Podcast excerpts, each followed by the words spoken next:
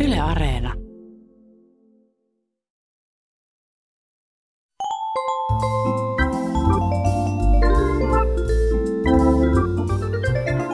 Aristoteleen kantapää.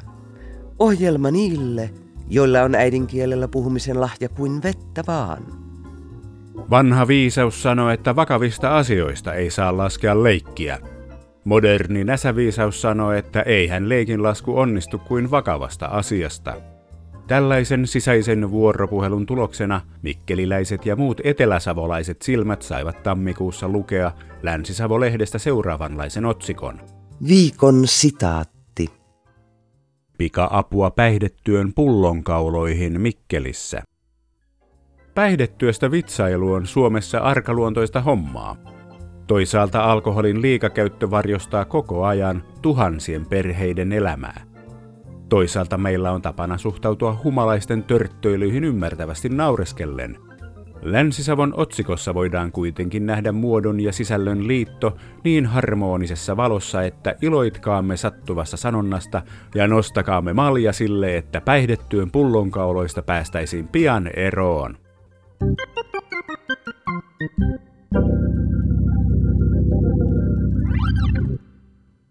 Helsingin Sanomien tiedesivujen kolumnisti Osmo Pekonen kirjoitti viime vuonna kolumnissaan seuraavasti. Tähtitieteen perusteita tuntematon luonnontieteilijä on yhtä epäuskottava kuin latinaa taitamaton humanisti, mutta Suomessa molemmat käyvät kuin väärä raha. Tämä ilmiö on jokaiselle koulua käyneelle suomalaiselle tuttu. PISA-tutkimuksissa koululaisemme ovat Euroopan huipputasoa, mutta yliopistosta valmistuneen tavallisen maisterin klassinen yleissivistys on huonompi kuin tavallisen ylioppilaan sata vuotta sitten, oli hän humanisti tai ei. Nykyään ei tarvitse osata erottaa rauskua rouskusta, saahan sen internetistä selville sitten kun sitä tarvitsee. Niinpä olemme nykyään siinä tilanteessa, että klassisen yleissivistyksemme olemme saaneet Asterix-sarjakuvia lukemalla. Niinpä on paikallaan kysyä, millaisen kuvan antiikista Asterix meille välittää. Tätä kysymme hetken kuluttua latinisti, humanisti ja professori Teivas Oksalalta, joka pyynnöstämme tutustui Asterixien välittämään sivistykseen lukemalla Asterixeja ja oululaisen tietokirjailijan Reijo Vallan sanakirjaa nimeltään Quid Asterix Latinan alkeita. Minä puolestani lupasin lukea Gaius Julius Caesarin klassisen sotakirjan Gallian sota, joka oikeastaan kertoo siitä, mitä tapahtui ennen Asterixien tapahtumia. Vuodesta 59 ennen ajanlaskun alkua vuoteen 51 EAA Caesar sotajoukkoinen säntäili pitkin Galliaa nujertaen kapinoivia heimoja. Heimojen määrä ja nimet lyövät laudalta Asterix ja Gootit albumin ilakoinnin eri goottiheimoilla. Galliassa asuivat pituriigit, aedut, pariisit, tolosatit, elusatit, lingonit, bellovakit, karnutit, piktonit, menapit, eburonit ja kymmenet muut sotaisat ja itsepäiset heimot. Periaatteessa sotiminen loppui vuonna 1953 EAA Alesian piiritykseen, jonka jälkeen Asterixin alkusivuilta tuttu kapinapäällikkö Verkingetorix antautui roomalaisille. Verkingetorix toimi aikoinaan Asterixin X-päätteisen nimilinjan innoittajana, mutta Gallian sotakirja kertoo, että tuo pääte oli varattu vain Gallien johtajille. Jokaisessa heimossa druidi, eli Asterixin tietäjä Aquavitiksia vastaava henkilö, oli tärkeä uskonnollispoliittinen hahmo. Druidit opiskelivat laajat uskontoa, parantamista ja erilaisia tieteitä koskevat oppinsa Britanniassa. Opiskelumenetelmänä oli ulkoa opettelu suusta suuhun ja opinnot saattoivat kestää jopa 20 vuotta. Mutta nyt haastateltavamme onkin jo täällä.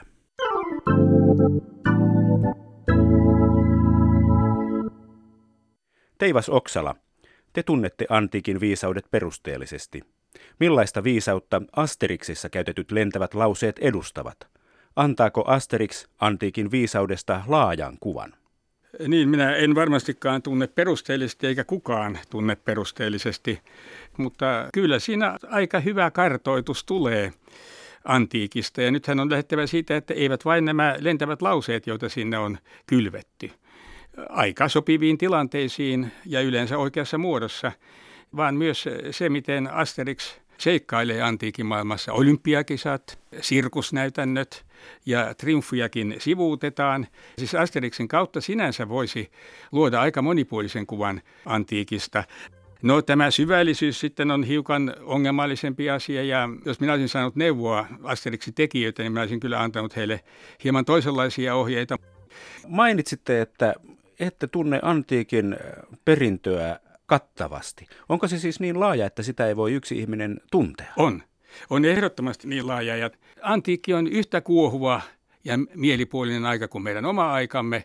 Ja myöhempien aikojen tutkijat tekevät yleensä sen virheen, että he sanovat, että antiikin aikana ei tajuttu esimerkiksi sosiaalisia suhteita eikä korrelaatioita ja muita tämmöisiä yleistyksiä. Siis se on aivan perätöntä, koska antiikin aikana nämä kaikki tajuttiin, mutta ne tajuttiin toisella tavalla kuin meidän aikanamme. Antiikista ei voi sanoa mitään muuta yleispätevää kuin, että kaikki antiikin ihmiset ovat kuolleet. Kun puhutaan antiikin viisauksista, tarkoitetaan yleensä lähinnä latinankielisiä lentäviä lauseita. Nämä iskusanat ovat näitä, jotka leimahtelevat joka puolella ja joita käytetään. Se on hyvin tärkeä osa antiikin kulttuuriperintöä. Ja kun näitä lentäviä lauseita on sitten varmasti pitkälti toistakymmentä tuhatta, on tietenkin kysymys sinänsä, että mikä katsotaan lentäväksi lauseeksi, niin siinä tarvitaan varmasti jotakin rajausta. Ja minä sanon, että tämä Asterix on sinänsä aika hyvä rajaus. Meillä on pari oivallista kirjaa. Meillä on Arto Kivimäen Carpe Diem, josta on tullut toistakymmentä painosta ja jossa on vähän yli tuhat lentävää lausetta ja hyvä informaatio niiden alkuperäistä ja käyttöyhteyksistä. Ja sitten meillä on Reijo Pitkärannan erinomainen sanakirja Suomi, Latina, Suomi, jossa on 250 lentävää lausetta täällä lopussa. Hyvä informaatio tässäkin tapauksessa. Ja sitten, jos haluaa mennä laajemmille lähteille, niin kannattaa mennä kauniin kansalliskirjastomme Etelä-Saliin, sinne Etelä-Seinälle, Hallituskadun puoleiselle seinälle ja siellä nimenomaan tuomiokirkon puolessa nurkassa on näitä sanakirjoja ja siellähän on valtavat latinankielisten sitaattien sanakirjat. Minä muistelen, että noin 5000 lentävää lausetta on erässä italiankielisessä. Kun meidän kulttuuriamme tulkitaan, meidän täytyy tulkita se tavallaan kokonaisuutena sillä tavalla, että sen pohja syntyi Kreikassa, jossa ihmiskunta teki muutamia keksintöjä, joita ei ole keksitty missään muualla. Ja sitten kun roomalaiset omaksuivat tämän, keksivät sen, että tämä kaikki kannattaa mahdollisuuksien mukaan omaksua, he tekivät sitä perinteen ja loivat pohjan eurooppalaiselle perinteelle. Ja nyt kannattaisi enemmän tutkia sitä, että miten muut kansat tulivat sitten tämän perinnön ääreen. Siinä tehdään tavattomia virheitä, kun luullaan, että on jonkinmoinen täysin itsenäinen kansallinen perinne, esimerkiksi Kalevala, että se on jollakin tavalla ristiriidassa Homeroksen eposten kanssa. Ja nyt on kuitenkin sillä tavalla, että Kalevala – naulitsi suomalaisen kulttuurin lopullisesti Eurooppaan, koska se oli merkittävin niistä epoksista, joita 1800-luku odotti. Sen metodinen malli oli Wolfin Homerostutkimus ja kirjallinen malli oli Homeroksen Ilias ja Argonauttien retki. Toin sanoen se edustaa antiin kulttuuriperintöä, mutta äärimmäisen mielenkiintoisella tavalla. Latina on ollut meidän ja Länsi-Euroopan kansojen ensimmäinen korkeakirjallisuuden kieli ja meidän tapauksessamme useampia vuosisatoja kuin Ruotsi tai Suomi. Siis meiltä jää yksinkertaisesti pimentoon merkittäviä vaiheita meidän omasta kulttuuristamme, jos me katsomme, että se on nyt latinaa, että eihän kukaan täysjärkinen ihminen tätä. Siis me liityimme Eurooppaan keskiaikana nimenomaan latinan kielen välityksellä. Mutta takaisin Asterixiin. Asterixin seikkailujen noin sata antiikin sitaattia. Voidaanko niistä sanoa, että ne ovat joltain tietyltä ajalta? Painuttuko siellä Julius Caesarin viisaudet? Onko siellä enemmän muinaiskreikasta periytyvää viisautta?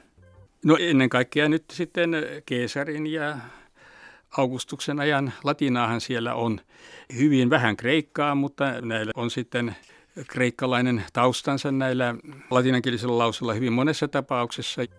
Me joudumme toteamaan, että hyvin suuressa määrin se kreikkalainen perintö on tullut nimenomaan latinankielisessä muodossa. Jos me ajattelemme sellaista lausetta kuin ne suutor supra crepidam, suutari pysyköön lestissään, jonka Apelles maalari sanoi eräälle suutarille, joka ensin arvosteli kenkien kuvausta, ja kun Apelles korjasi nuo kengät, niin sitten hän alkoi siirtyä ylemmäksikin ja alkoi arvostella muutakin, ja silloin Apelles sanoi, ne sutra supra crepidam, hän sanoi sen tietenkin kreikaksi, joka voisi vaikkapa olla me skytea hyperkrepida, mutta meille sitä ei ole kreikkalaisessa muodossa säilynyt.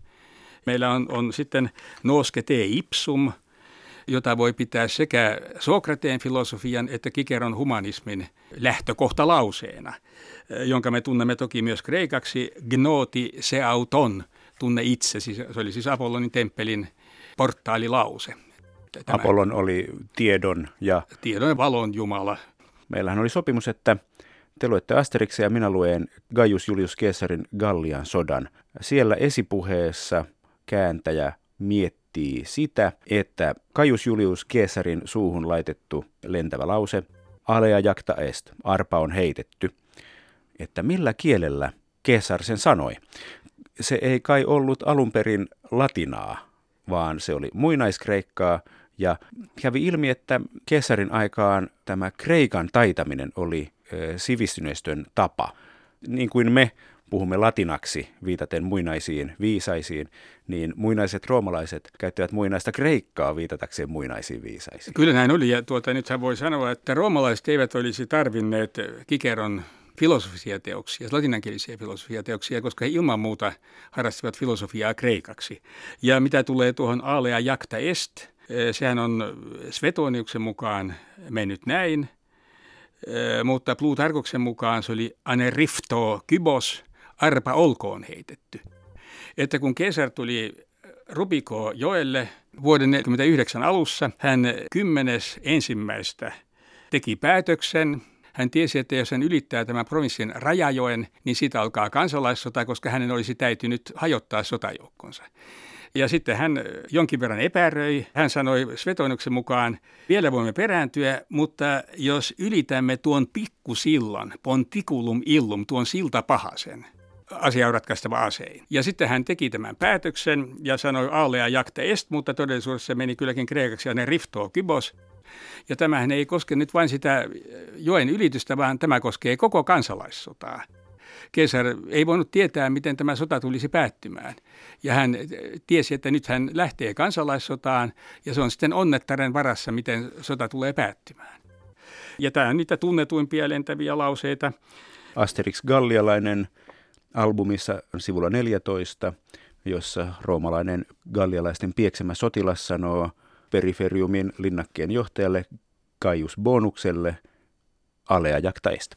Juu, tällä tavalla ja siellähän sitten nämä muutkin tärkeimmät lentävät lauseet tulee Veni vidi viki, tuli näin voitin. Ja sitten täällä on tietenkin vielä tämä et tuumi brute, joka sitten liittyy maailmanhistorian kuuluisimpaan poliittiseen murhaan, joka oli täyttä draamaa jo sellaisenaan ja joka tuli sitten nerokkaimman draamakirjailijan Shakespearein käsiin. Ja nythän on tilanne se, että Svetoniuksen mukaan Keesar olisi sanonut kai syteknon, sinäkin lapseni, poikani, Brutukselle, kun, joka, Brutukselle hänen... joka saattoi olla hänen lihallinen poikansa. Me emme voi olla tuosta juorusta nyt niin varmoja. Keesarin viimeiset sanat olivat todennäköisesti se, kun Timbertillius oli tarttunut Keesaria hartioiden kohdalta togasta, mikä oli tietenkin erittäin epäkunnioittava ele. Ja kun Keesar huusi sitten, tuohan on väkivaltaa istakviden viisest. Ja tässä tilanteessa Kaska haavoitti häntä, ja kun Keesar sitten huomasi, että kaikki kävivät hänen kimppuunsa, hän peitti päänsä ja alaruumiinsa togalla kuollakseen arvokkaalla tavalla. Nythän on niin, että Shakespeare keksi tämän latinankielisen version, et tu brute. Ja se olisi pitänyt myös Kajanderin jättää latinaksi, koska sehän on aivan mahtava ele, että Shakespeare sanoo jotakin latinaksi. Että sitä ei pitäisi mennä suomentamaan. Kun latina on meille niin hieno asia osata ja antiikin sivistys olisi niin hieno ja tärkeä asia osata, niin miksi me, me emme osaa sitä? Missä vaiheessa se lakkasi olemasta jokaisen oppikoululaisen oppisisältöä? No kyllä se nyt sitten on tapahtunut noin vuosita sitten siinä vaiheessa, kun klassilliset lyseot jäivät vähemmistöksi. Jos me ajattelemme esimerkiksi sitä, että miten Leino oppi Hämeenlinnan lyseossa latinaa. Se oli hänen vahvin kouluaineensa ja sille pohjalle hän sitten rakensi sen italian taitonsa, mikä tarvittiin Danten suomentamiseen. Hän tämän suomensi sen kyllä alkukielestä eikä välikäsien kautta, niin kuin meillä erheellisesti on esitetty. Aikoinaan, kun se noin sata vuotta sitten tämä klassillinen lyseo-järjestelmä hiipui, niin perustuiko se johonkin kansalliseen projektiin? Moderni aika edellytti luonnontieteiden esille ottoa toisella tavalla kuin aikaisemmin ja Nythän tämä latinan perinne on erittäin merkittävä tuki sitten kansalliselle kulttuurille sinänsä.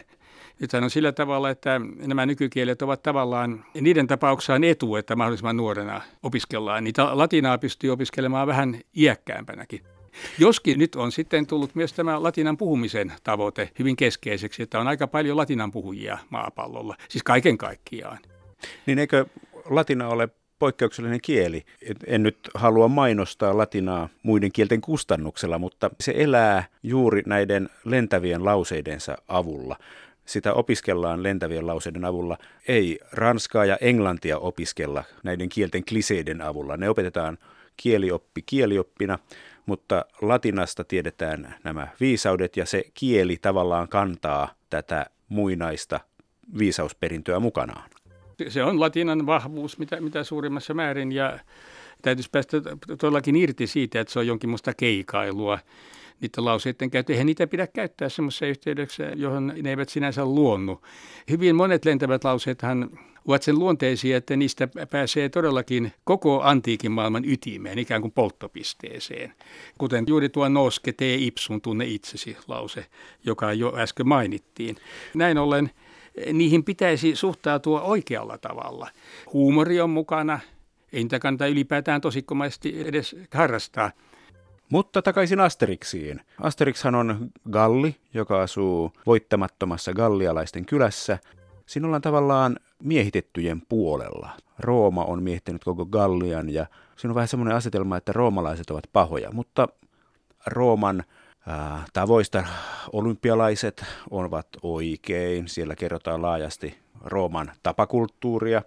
Kaupunkien nimetkin ovat latinaksi lähestulkoon oikein. Caesar on aika mukava hahmo. Asterissa tietysti irvaillaan kaikille, kun se on hauskaa sarjakuvaa. Siinä irvaillaan roomalaisille, mutta myös gallialaisille. Ovatko Asterixin tekijät sittenkin roomalaisten puolella? Ei minä sitä usko. Kyllä minä uskoisin, että he ovat gallialaisten puolella, mutta siinä he tekevät aivan viisaasti, että he eivät tee vastapuolen edustajista idiootteja, niin kuin joskus on tapana tehdä, vaan Keesar on todellakin voimahahmo. Hän oli sitä siis myös historiallisena henkilönä. Kyllähän siellä sitten yhtä ja toista huomautettavaa, kun Asterix liittyy olympialaisiin ja voittaa ja ottaa tämän voiton palmun. Siellä jaettiin kolme mitallia mikä on tietenkin aivan päin honkia antiikin aikana. Koska siis tämä agonismi, eli tämä kilpailumentaliteetti meni Kreikassa niin överiksi, jos minä saan käyttää tätä sanaa, että siis muut eivät olleet yhtään mitään kuin voittaja. Ja minä muistan kerran, kun Tahko Pihkala tuli laitoskirjastoon silloin, kun minä olin vielä ihan nuori kundi, vähän päälle 20-vuotias hänen ongelmansa oli se, että hänen piti saada selväystä kreikankielisestä tekstistä, jonka tulkinnasta riippui se, miten kreikkalaisen viisottelun pentaatlonin loppuottelu pari määräytyi. Minä koitin häntä sitten auttaa ja minä sitten kysyin häneltä, että eiköhän se ollut tuo urheilu jalompaa silloin antiikin aikana. Ja hän pääsi tuon hihittävän naurunsa ja sanoi, että poika hyvä, että ei ollut. Se oli vielä paljon hullumpaa kuin meidän aikanamme. Toimittaja ottaa huomioon nyt sen, että ei ollut vain nyrkkeily ja paini, vaan pankration, joka oli paini ja nyrkkeilyn yhdistelmä. Tämän loppuottelun jälkeen kyllä toinen ottelija oli hengenvaarassa ja toinen oli varmasti hänkin sairaalakunnossa. Mutta sitten toisaalta vastalääkekin löydettiin. Filosofit pitivät tätä kaikkea hyvin typeränä ja he lähtivät siitä, että ihmisen suurin voitto on voittaa itsensä. Eikö se ole hyvä ajatus? Että se antiikilla oli yleensäkin vastalääke näihin ylilyönteihin. Aristoteleen kantapään yleisön osasto. Nimimerkki Nimetön vie meidät takaisin Vancouverin olympialaisten tunnelmiin. Yle Uutiset siteerasi polvensa loukannutta Mäkikotka Janne Ahosta nettisivuillaan 21. helmikuuta näin. Janne Ahonen – Turvotus lähti käsistä. Nimimerkki nimetön kertoo hämmästyneensä. Oliko Ahonen loukannut kätensäkin? Janne Ahosen kommentti jutun sisällä kuitenkin hieman selventää harhaanjohtavaa otsikkoa. Ahonen kertoi, kyllä se polvi pahalta tuntuu. Eilen saatiin turvotus pysymään poissa, mutta nyt se lähti käsistä. Polvi oli heti aamulla turvoksissa. Aristoteleen kantapää epäilee, että Yle Uutisten toimittajalla on otsikkoa laatiessa karannut tiivistysvimma käsistä. Siis jatkossa jäitä turvonneeseen polveen urheilijalle ja jäitä hattuun hätäiselle toimittajalle.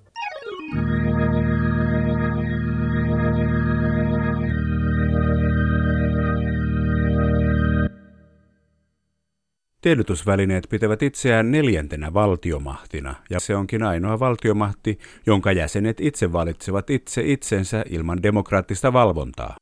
Kutsumus tämän jalon väen piirissä on kuitenkin voimakas ja joskus journalistit unohtavatkin objektiivisen viileyden ja heittäytyvät tunteella mukaan uutismaailmaan. Näin kävi marraskuussa Kalevassa, kun se kirjoitti näin. Viikon fraasirikos.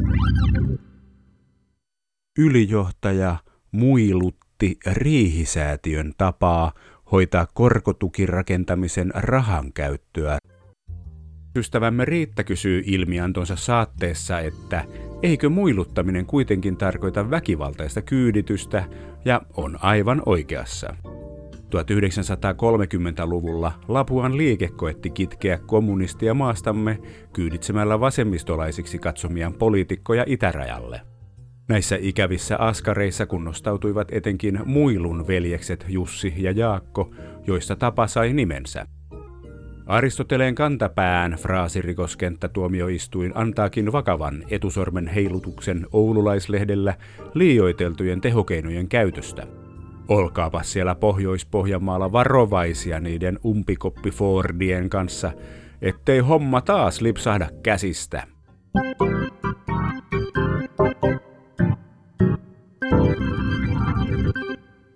Antiikin viisaudet ovat monesti päteviä nykyäänkin, tähän perustuu niiden elinvoima.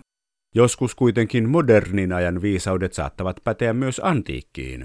Vuonna 1981 sai ensi-iltansa Mel Brooksin katkelmaelokuva Mieletön maailmanhistoria, jonka alku kolmannes sijoittuu keessarin ajan Roomaan. Brooks itse näyttelee elokuvassa stand-up-filosofi komikusta, joka erässä kohtauksessa esiintyy itse keisarille. Aluksi komikussa keisarin ja hoviväen nauramaan vitsailemalla kristityistä. Sitten hän erehtyy laskemaan leikkiä lihavuudesta ja saa ylipainoisen keessarin hymyn hyytymään.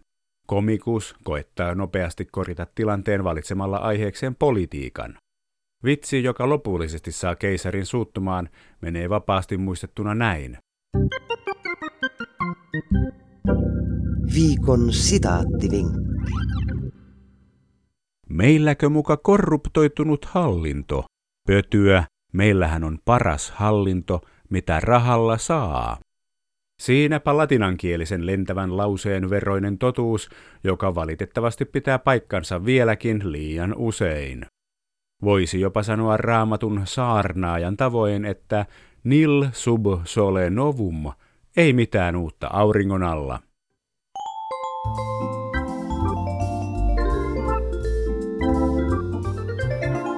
Kerro Aristoteleen kantapäälle, mikä särähtää kielikorvassasi. Tee se internetissä osoitteessa www.yleradio1.fi kautta Aristoteles tai lähetä postikortti PL 58 00024 Yle. Aristoteleen kantapää selvittää, mistä kenkä puristaa.